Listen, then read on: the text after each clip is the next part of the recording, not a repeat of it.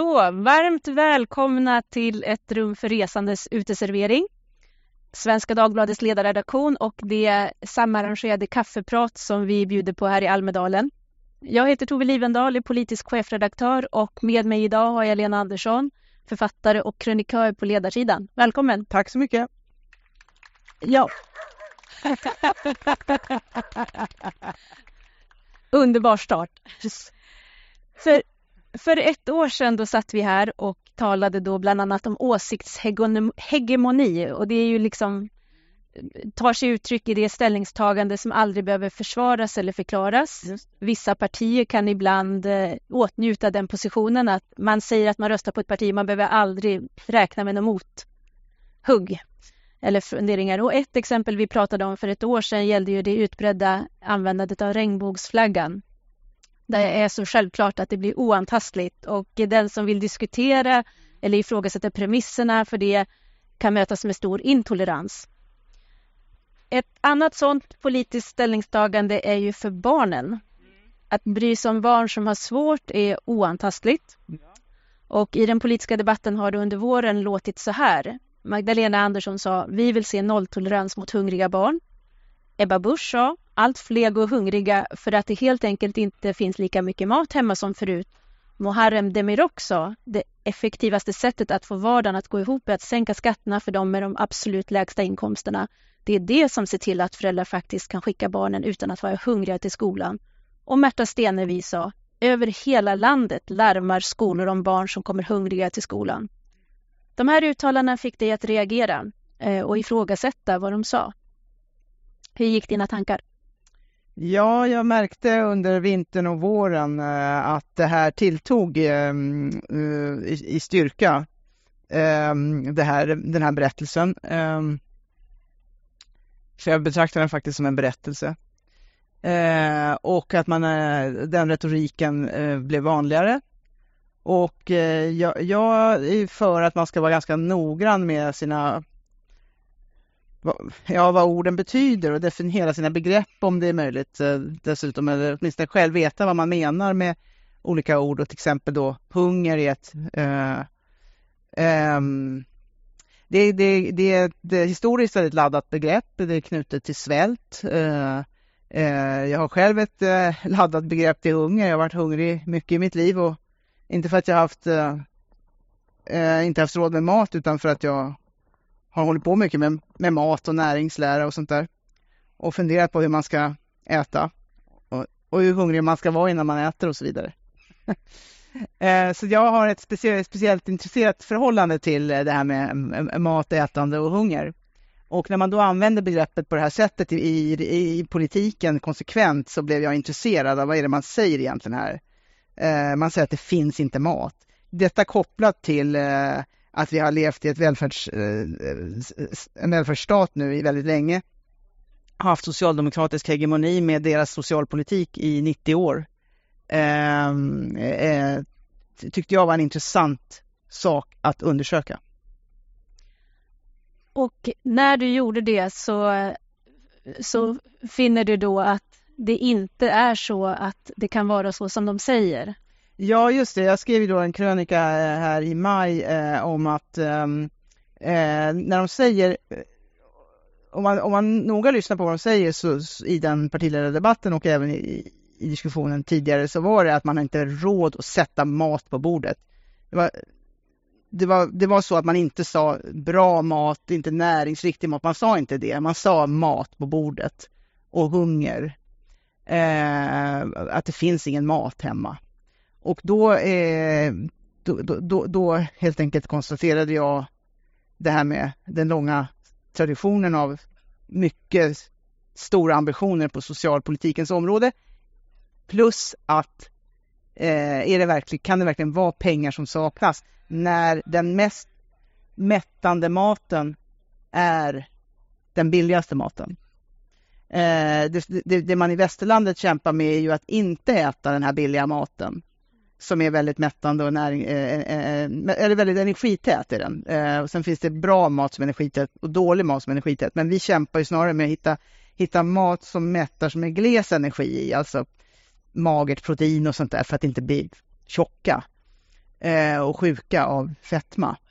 Men det är inte problemet här om man är hungrig och inte har pengar. Då är problemet att hitta näring som är billig och mättande. Och den maten, alltså stärkelsen och baljväxterna, är det billigaste som finns. Och det skrev jag och räknade ut och berättade vad det här kostar per kalori och så vidare. Just det. Och det var ju inte riktigt, man säger så här, jag tänker att politikerna inte riktigt menade det de sa, utan de ville säga någonting annat. Ja, jag är osäker på det. Jag tycker att jag undrar ständigt om de menar vad de säger faktiskt. Jag tycker man ska försöka mena lite mer vad man säger och säga det man menar. Jag tycker det är oklart om de menar eller inte det här. För att så kan man ju inte hålla på. Att man säger att man inte har råd att sätta mat på bordet om man menar bara man har inte tillräckligt bra. Det är ju för grovt stor skillnad mellan de två tillstånden.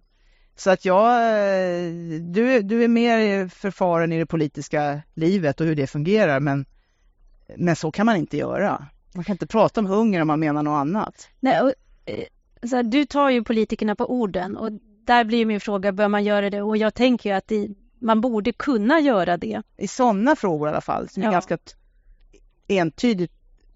entydiga begrepp. Samtidigt så är vi ju i ett politiskt samtalsklimat där de ständigt säger saker som de uppenbart själva inte tror på. I den senaste partiledardebatten i SVT till exempel sa, jag skrev upp det då, Norsi Dadgostar sa, jag håller inte med Jimmy Åkesson om att allt är väldigt bra i skolan, att allt är väldigt bra i vår arbetsmarknadspolitik. Det har skett stora försämringar, sa hon. Men det är uppenbart för alla, inklusive henne själv, att Jimmy Åkesson inte skulle säga någonting sånt, att allt är bra. Men hon säger det ändå. Så att jag bara funderar på hur bokstavligt ska vi tolka politikerna? Ja, men där hade han väl inte sagt det. Och då är det ju hon som gör en konstig dragning. Jag är väldigt svårt också att tro att han hade sagt det. Men jag vet inte vad fakta är där i målet. Men i det här fallet så kan man inte... Jo, men det måste gå och... tänka att de menar det de säger. Den här hungerdebatten slutade ju med att Göran Greider sa, nej men det här är ju en metafor. Bruce Springsteen sjunger om Hungry Heart och det betyder inte att hjärtat vill ha frukost. Det betyder att man mår allmänt dåligt. Mm. Ja, men det var ju precis det jag skrev då, att det här är ingen metafor. Om vi ska leva i en metaforisk verklighet enbart i det politiska, då vet ju ingen vad man menar med någonting och då betyder det inte heller någonting. Jag har inget emot metaforer, men de måste ju vara bättre. De måste ju vara bra metaforer. Då är det ju inte problem med maten då. Då får man väl prata om vad metaforen betyder. Mm. Så att om man ska ta folk på orden eller inte, det tycker jag får avgöras från fall till fall vad de säger. I det här fallet tycker jag väl det meningen att man ska ta dem på orden. Det var meningen att man ville ha en stor debatt om att borgerliga regeringar leder till barnfattigdom. Mm. Och så här, hungra barnen är det föräldrarnas fel. Det var rubriken som du själv inte har satt, ska sägas, utan en redaktör som ville fånga nerven i texten. Ord spelar förstås roll, men budskapet i texten var att det är föräldrarna som har ansvar för sina barn.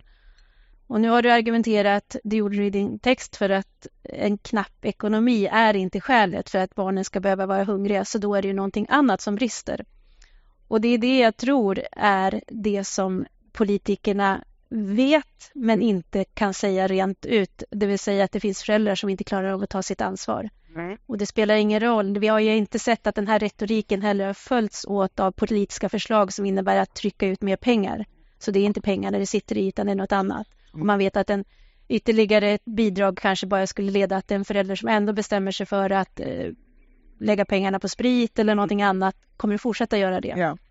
Så att det är fullt möjligt att mer politik ändå gör att barn kommer utan frukost till skolan. Jag tänker att det här är ju någonting, det här är då en fråga som är svår, den finns där, alla känner till den. Och det är väl också skälet till att det finns reformer som handlar i kommunerna om ekonomirådgivning och man pratar nu, Ulf Kristersson talade sitt tal om att han ville se mer av selektiv socialpolitik och kanske föräldrastöd. tror att det är min analys av det här, liksom, att man inte vågar tala om det som är grundproblemet. Delar du den? Ja, och grundproblemet är då att folk har problem med sig själva, skulle man kunna uttrycka det kanske. Ja, och sin föräldraroll. Ja, just det. Och det är ju att ha problem med sig själv. Och att problemet ligger på någon slags själslig nivå.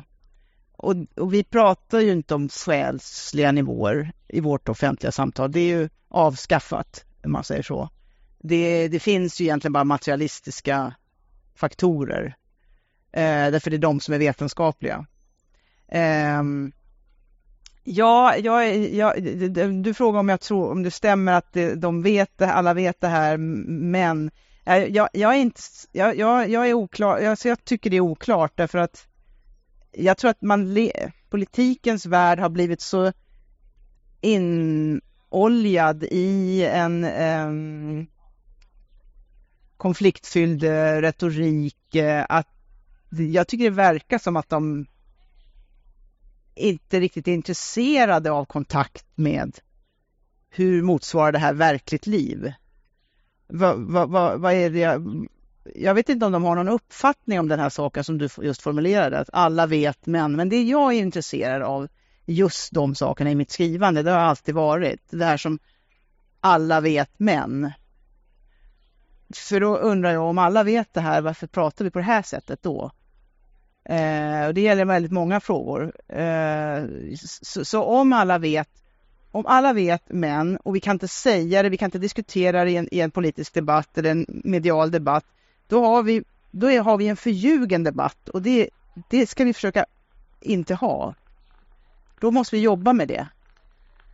Jag tror att det finns en del som handlar om att vi kan säga mer saker eftersom det är ingen av oss som har behov av att bli populära och vinna val. Vi som skriver, ja. Friare röster då. Men jag tänker att politikerna är så ofta fångade i det här med att de måste... Den roll som de erbjuder medborgarna är att bli omhändertagna, att omsyntyckta, att vara offret. Och det är inte liksom att säga till någon, hörru du har ansvar för det här. Den här situationen, nu måste du steppa upp och ta det. Det är inte det besked som brukar komma ifrån politikerna, utan det är att du kan inte rå för att det blev så här, men med våra förslag så kommer du att få det bättre. Ja, det borde ju inte vara alla partiers affärsidé. Det är konstigt att det har blivit alla partiers affärsidé. Ja. Det är väl det jag tycker är märkligt. Och då har ju på något sätt det socialdemokratiska tänkandet har ju verkligen segrat. För hela politiken är ju riggad på det sättet att den ska ordna alla existentiella problem. Och man gör om existentiella problem till politiska problem. Och man lyssnar noga på undertexterna, så är det ju att du ska aldrig behöva egentligen ta hand om dig själv. Vi kommer att finnas där hela tiden för dig, är politikens budskap. Det är både orimligt och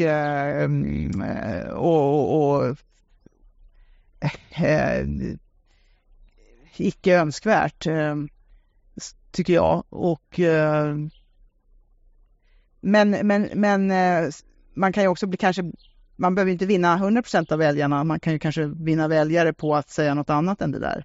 Det borde någon tänka på. Men frågan är om det räcker till 51 att säga det där andra. Nej, men det är nästan inte ens Mikael Damberg söker 51%, sa han igår. I Expressens monter hörde jag. De räknar inte med 51%. Så att det är ingen som räknar med 51%. Men jag tänkte, apropå det här med att ha den här själsliga bilden av människan som att det finns en massa saker som inte politiken kan lösa. Den är inte populär. Nej, och Kristdemokraterna, som ju är ett borgerligt parti, föreslog ju för några år sedan var det en ensamhetsminister. Och jag tyckte att just det fångade just det. Ja. Att ensamhet är ett svårt tillstånd om det inte är självvalt.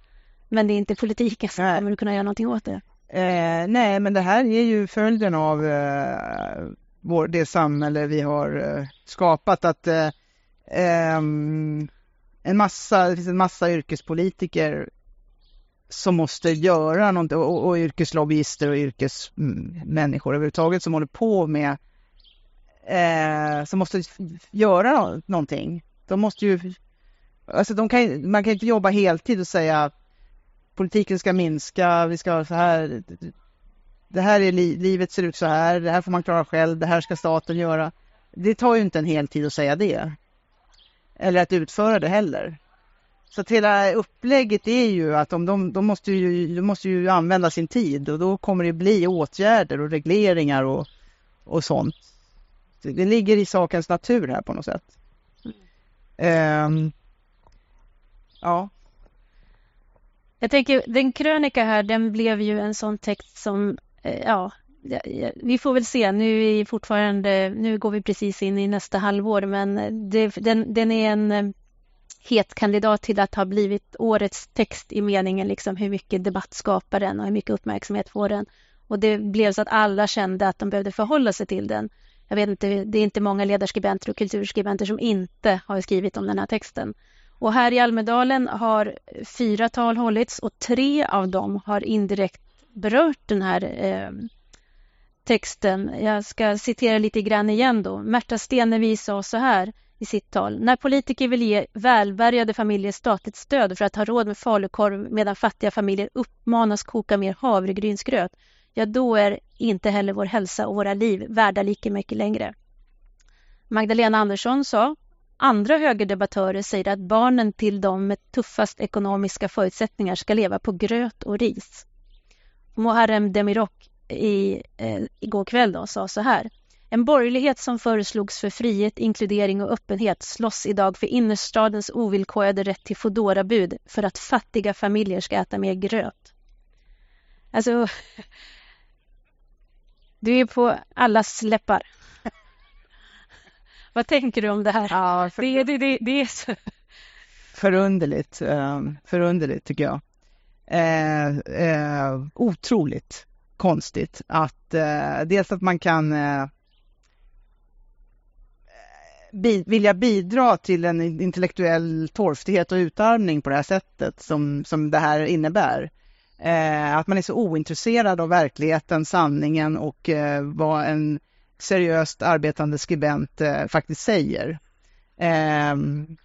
Det tycker jag är också fascinerande, att man vill dra ner vårt offentliga samtal på det här sättet och utnyttja sitt inflytande och sin makt på det här sättet. Och sen tycker jag också att det är fantastiskt märkligt att de tycker att havregrynsgröt är så eländigt. Det är ju mycket bra mat, tycker ju hela medelklassen. Men jag förstår, det är symbolen för armod. Okej, jag fattar. Och sen så är de så ointresserade av en saklig diskussion i frågan. Utan använder det på det här retoriska viset. Alltså det saknas totalt sanningslidelse här. Det är bara maktkamp. Och ett sånt offentligt klimat är dömt att gå under. För mig säger det här att du uppfattas som farlig. Det du har sagt och gjort uppfattas som så farligt så att de behöver markera. Mm. De behöver ta hem det här på något sätt. Därför att du drog ner byxorna och sa att det ni säger stämmer inte. Nej. Det har du i alla fall. Det är ingen som körde repris på det där hungriga barn kommer till skolan i några av sina tal. Så det har du lyckats säga med. Men då är det så att de har tappat ansiktet. Och det här blir så att säga svaret. Att då bygga en halmdock och säga att nu förordar högerdebattörer att alla ska äta på det här sättet. Ja, och dessutom är det så här att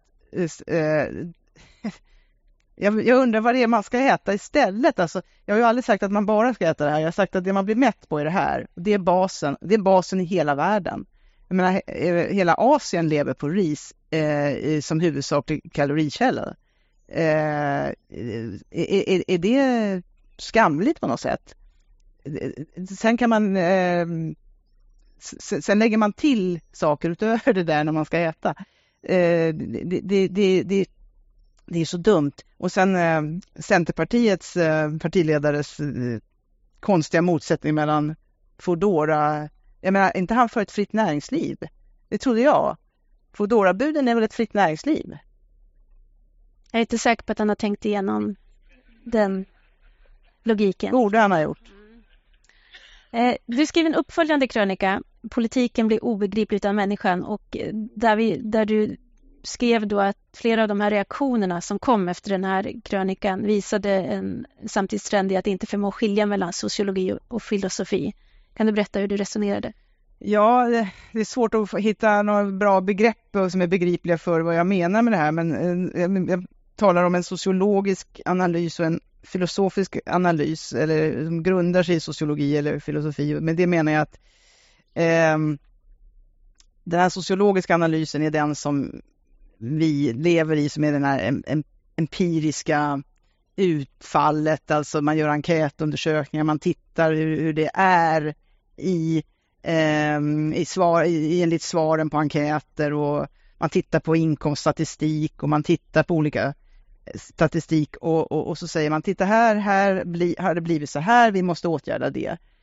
Detta står ju i motsättning till att gå in i huvudet på människor, att ha dels att gå in i huvudet på människor och försöka förstå vad det är att leva, ha levd erfarenhet av livet, och också de filosofiska principerna som faktiskt vår demokrati grundar sig på, vilket man inte ska glömma. De grundar sig på att det är rätt med demokrati och frihet och jämlikhet inför staten, även om vi får ett utfall som vi inte vill ha. Så är det ju faktiskt, vilket vi lätt glömmer bort med den här väldigt aktivistiska politiken, där man ska in och lappa i varenda utfall som inte blir, som man vill ha total jämlikhet i utfall, då har man ju ingen frihet. Så att den här sociologiska nivån, med det menar jag att man hela tiden tittar på utfall, på materialistiska faktorer enbart, och inte försöker förstå vad det är att leva. Och då blir det här konstiga alienerade förhållandet till exempelvis matlagning. Där jag istället tycker man ska försöka tänka sig in i, vad är det att laga mat? Vad är det att vara hungrig inifrån en människa? Hur ser det ut att leva ett vardagsliv? Man handlar, man lagar, man planerar sin matsedel kanske. Man måste sätta en rätt på bordet, en konkret rätt. Medan vi lever ju i en forskningsstudievärld. Forskningsstudier visar, vår enkätundersökning visar. Den skillnaden. Jag hade som exempel på det här med de här nivåerna är att en USA-korrespondent skulle förklara Republikanska partiets utveckling i den här artikeln du nämnde. Hade jag som exempel på detta att han förklarade med att de har valt att demonisera välfärdsstaten, säger han. Kampanjreglerna ser ut så här, det leder till att de tar fram Trump.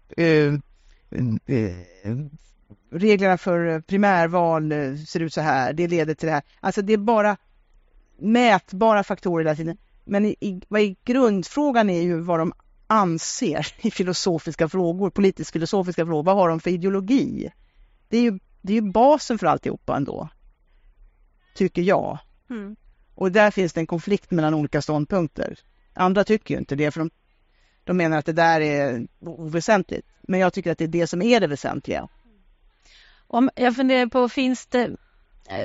För så här, vi har ett problem med, som vi var inne på tidigare, att det finns föräldrar som inte lever upp till det som skulle behövas, som inte kan ta ansvar på ett vettigt sätt för sina barn. Och det blir ju då en politisk fråga, därför att det kommer att få en massa konsekvenser, att barn inte klarar skolan kanske, eller att de hamnar på fel väg helt enkelt. Så att förr eller senare så blir det ju ett problem som dyker upp på politikens bord. Och då är frågan, kan man förena, kan det sociologiska, politikens behov av att på något sätt komma med förslag och åtgärder och vara handlingskraftig, kan det möta det filosofiska? Och då funderar du på... Ja, det kan inte bara vara det här perspektivet som jag nämnde. Nej. Filosofiska principer kan man inte leva på bara. Nej.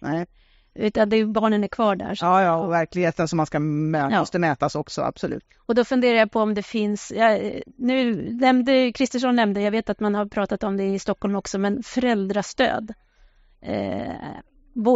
Ibland kan det ju finnas liksom MPF så, men och då finns, där har vi liksom kommit ganska långt, även om det finns mycket kvar att göra, men generellt föräldrastöd, den sortens åtgärder tänker jag kanske skulle kunna förena. Matlagningskurser. Ja, absolut. Absolut. Behöver de vara kommunala? Nej.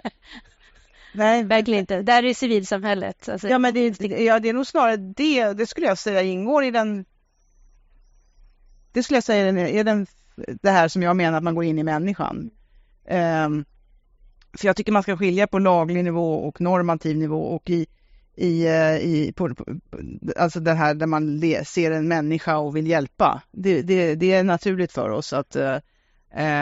Jag skulle gärna vilja ge råd till unga om någon ville lyssna. Det tror jag inte de vill, men alltså hur kan man tänka om livet? Hur ska man undvika vissa misstag? Hur kan man göra? Och även det är det handlar om, skulle jag säga. Hur ska man leva sitt liv? Det är det vi skulle behöva diskutera. Vad är det leva ett gott liv? Hur gör man? Hur blir man en besinningsfull person?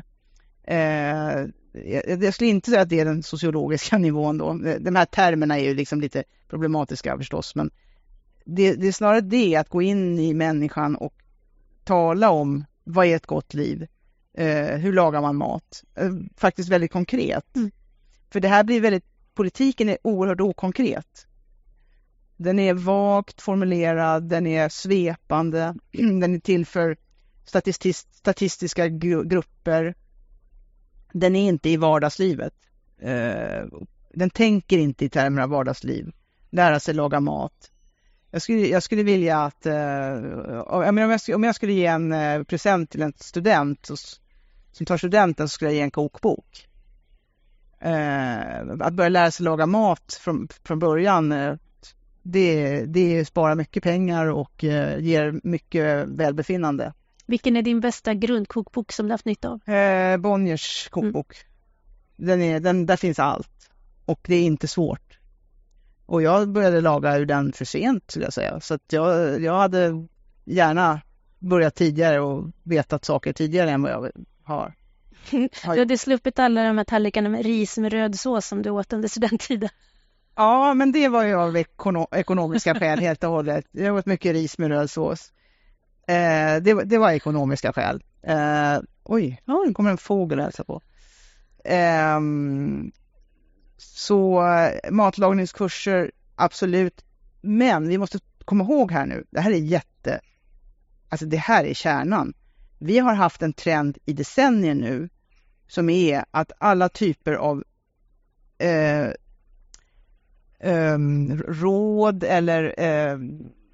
påståenden om vad som är bättre och sämre, att det här, så här ska man leva, så här är bra, så här då, har ju varit utsatta för en hård dekonstruktion från inflytelserika människor. Det kanske var nödvändigt för att, det vet jag inte, för att liksom bryta Alva Myrdal-tänkandet.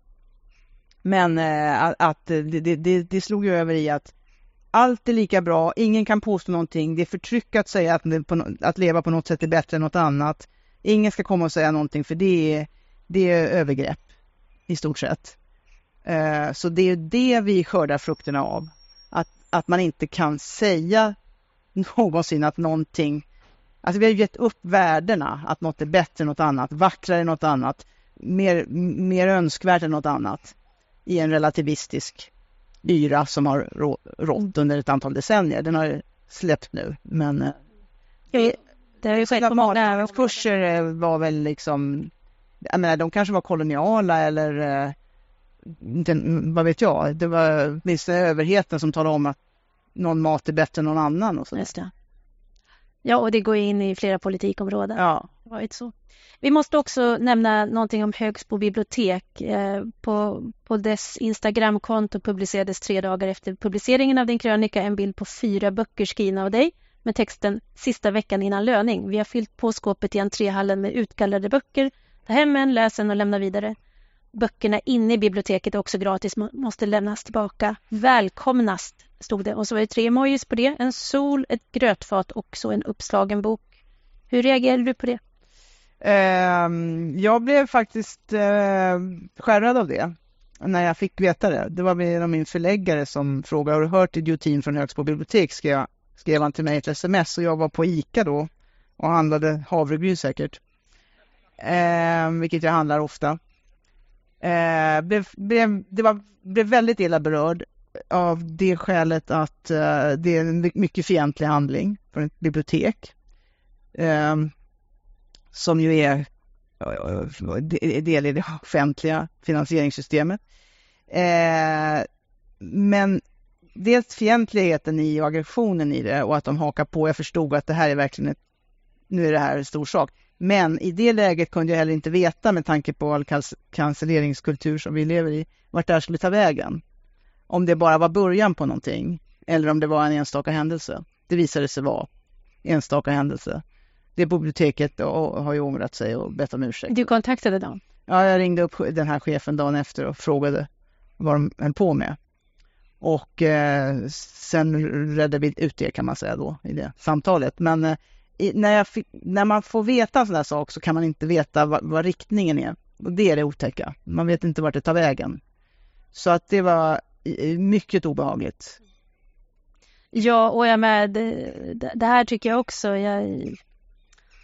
Jag tänker att det steget, även om det då är med massa emojis och barnspråk och sådär, så är det är en auktoritär handling. Mm. Ja, och sen är när de säger att vi rensar ut, och andra har också upprepat det, ja, men man rensar ut böcker på bibliotek. Ja, just det. Det gör man, alltså man gallrar i hyllorna. Men jag sa till den här chefen, det är ju inte särskilt troligt att ni hade tänkt göra det den här veckan. Och jag skulle till och med säga att man ibland måste se till situationen. Hade ni tänkt det så hade ni behövt vänta på grund av det som hände. Och kanske inte just göra det på Instagram. Nej, inte göra det med den här retoriken. Mm. Så att det där håller ju inte. Att säga att vi skulle ändå gallra ut det här. Det var ju också en väldigt... min senaste bok som inte ens är ett år gammal som gallrades ut. Mm. Så att det kan man väl tänka på sådär. Så det var något jag insåg också av det här, att i det där sker, det är lätt att säga efteråt, det där var väl ingenting, det var ju bara en liten larvgrej. Men när det sker vet man inte vart det tar vägen. Och om andra hakar på, om det är del av en större rörelse. Och här kom det ju också, ska man säga, goda ryggradsmässiga reaktioner från andra bibliotek. Ja. Som markerade att vi vill inte vara en del i en sån här kultur. Som din redaktör så kan jag ju då avslöja att den här famösa artikeln föregicks av ett samtal där du sa något i stil med att jag måste skriva om det här, det kan inte hjälpas. Och det påminner om vad du sa i fjolårets kaffesamtal när vi nyligen hade publicerat din krönika med budskapet om att Sverige befann sig i en ovärdig situation till Turkiet och därför borde pausa sin NATO-ansökan till ett mer gynnsamt läge. Mm. Jag antar att du inte har ändrat åsikt där kanske. Men då sa du, det behövde sägas. Och sen har vi också, du har varit och diskuterat, inte minst då det här med regnbågsflaggan, men också klimatfrågans mer religiösa aspekter. Och där har du ifrågasatt en del av premisserna där, trots att du vet att det kommer att bli en massa reaktioner, och då kanske främst inte mothugg i sak utan mot dig som person. Och då undrar jag, skriver du av plikt eller lust? Jag har blivit en intellektuellt verksam person av lust när jag då får chansen att vara det, vilket betyder att man får bli publicerad och får en kolumn som jag har. Det är ju en otroligt förmånlig position, så gäller det att förvalta den väl, och då har jag en plikt att inte vara feg, att så långt det är möjligt orka ställa de frågor som inte ställs, eller som pockar på att ställas av något skäl som jag tycker pockar på att ställas. Så att det, i grunden är det ju lust till det här arbetet, yrket. Och när man har det så är det en plikt. Då har man en plikt att inte bidra till någon slags kollektiva lögner eller vaghet eller för läsarnas, publikens skull, för vårt intellektuella livs skull. Där tycker jag det finns en plikt i betydelsen att jag måste göra det även om det tar emot. Men har du funnits stunder när du känt att jag orkar inte? Ja, absolut. Det finns det hela tiden, och jag tänker ibland så jag orkar inte den här veckan, jag tar det en annan gång. Det är påfrestande, det är tungt. Med just vetskapen om hur mottagandet ser ut. Det är det. Men det måste ändå göras. Och jag tycker också att alla skribenter kan finna tröst i att det på något sätt alltid har varit på det sättet. Hela världshistorien. Skrifthistorien. Så det är bara, man får försöka hitta strategier för att stå ut med det här ohederliga mottagandet. Keep calm and carry on, som britterna sa. Slutligen, vi sitter ju här under Almedalsveckan och du är också medverkande i flera seminarier. En sån här sportfråga är ju liksom, hur känns den här veckan? Om jag brukar spekulera i förväg, och nu när det också har förändrats till format och sådär, och efter pandemin så är frågan hur ska det bli? Så här långt, hur har din Almedalsvecka varit? Jag har varit här i en full dag här, och nu börjar min andra fulla dag här med det här samtalet, och så jag har mycket att göra. Så för min del är det en stimulerande och väldigt intressanta samtal, som det alltid tycker jag har varit i Almedalen. Men någonting har hänt med Almedalsveckan, det är ju helt klart, inte då menar jag inte att den har blivit kortare, utan att många mediehus är inte här alls. Och det går att få plats på en restaurang. Det är färre människor här. Så att det blir intressant att se vart det här tar vägen. Jag tycker att det är en väldigt bra mötesplats. Jag tycker om Almedalsveckan och bokmässan och de här samlingspunkterna. Det behövs. Det är ju väldigt kvalificerade samtal faktiskt ofta. Både i Almedalsveckan och bokmässan, som jag också har mycket erfarenhet av. Och så att jag är väldigt, jag tycker det är fräckt att reducera det till sån här rosévinsmingel. Jag har aldrig druckit rosévin i Almedalen, men däremot deltagit i väldigt många intressanta paneler. Det finns någonting för alla, vad säga, man kan åka hit med olika intentioner, men den som vill ha samtal kan också få dem. Ja, i allra högsta grad. Lena Andersson, stort tack för att du vill gästa mig idag. Tack så mycket.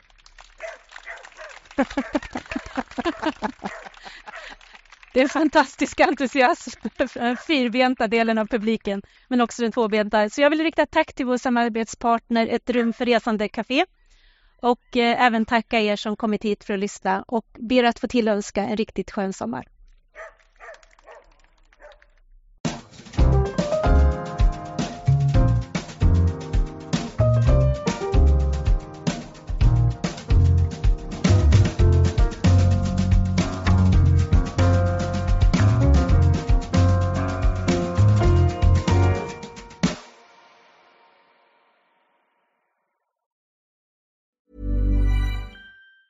Say hello to a new era of mental health care. Cerebral is here to help you achieve your mental wellness goals with professional therapy and medication management support. 100% online. You'll experience the all-new Cerebral way, an innovative approach to mental wellness designed around you. You'll get a personalized treatment plan from a therapist, prescriber, or both in a safe and judgment-free space. Your Cerebral therapist or prescriber will outline a customized plan with clear milestones along the way, so you can get to feeling your best. With Cerebral, you're not alone in your mental health journey. We're here to empower you to live a fulfilling life. So take that first step towards a brighter future and sign up today at Cerebral.com/podcast and use code ACAST to get 15% off your first month. Offer only valid on monthly plans. Other exclusions may apply. Offer ends July 31st, 2024. See site for details.